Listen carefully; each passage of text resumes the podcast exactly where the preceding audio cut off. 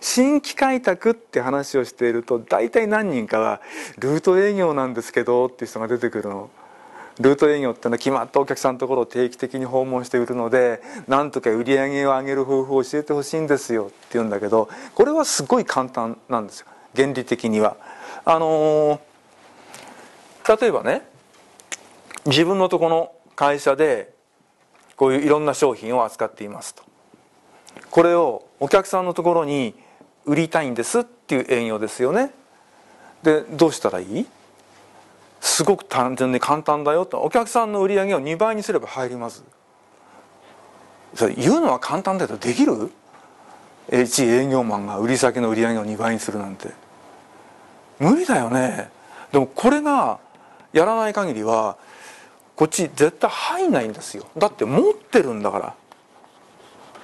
で今現状どうなの？っていうとここお客さんの売り上げがダウンしちゃってるんだって。でここに無理やり入れたらこの会社潰れるよ。潰れてる会社と付き合ってる会社も潰れちゃう。だから結局新規開拓するしかないんですよね。でなんでこんなことやらせるのかっていうとこの時代はそれができてたから。売り上げを伸ばせばいいんだよっていうのは昔は時代がやっててくれたの。だからルート営業でも入ってたんですね。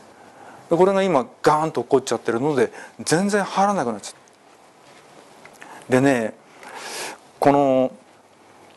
営業トークが本当に通用しなくなったっていうのはその景気がガタンって下がった時期ともう一つすごく大きい時期があってねそれがさっきもちらっと言ってましたけど1995年を境に営業トークって通用しなくなっちゃった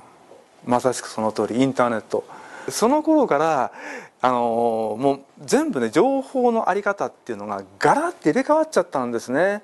でどういうふうに変わったかっていうとねあの7番のところにも書いてありますけどそれまでは売ってる側営業で売ってる側の方が情報を大量に持ってたの。でそれが今はどうなってるかっていうと買い手の側に情報が移っちゃってるの。昔は売る側が情報を持ってたから売り手市場って言って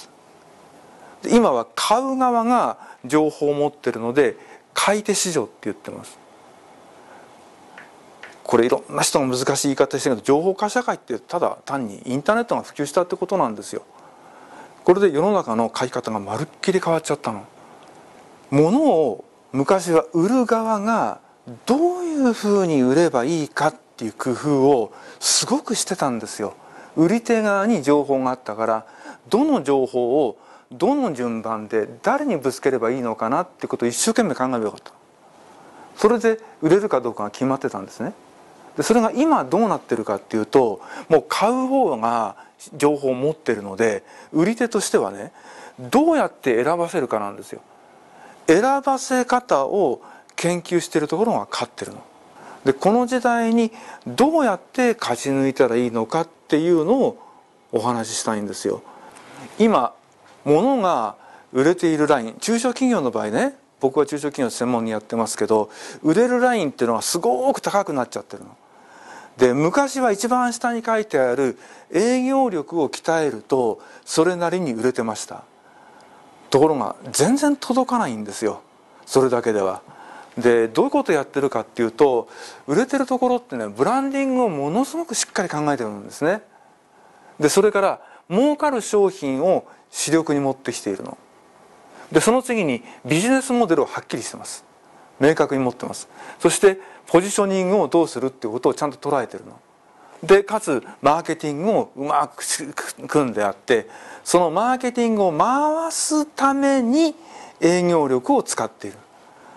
でこれだけのものを積み上げてようやく売れるラインっていうところに届いてます。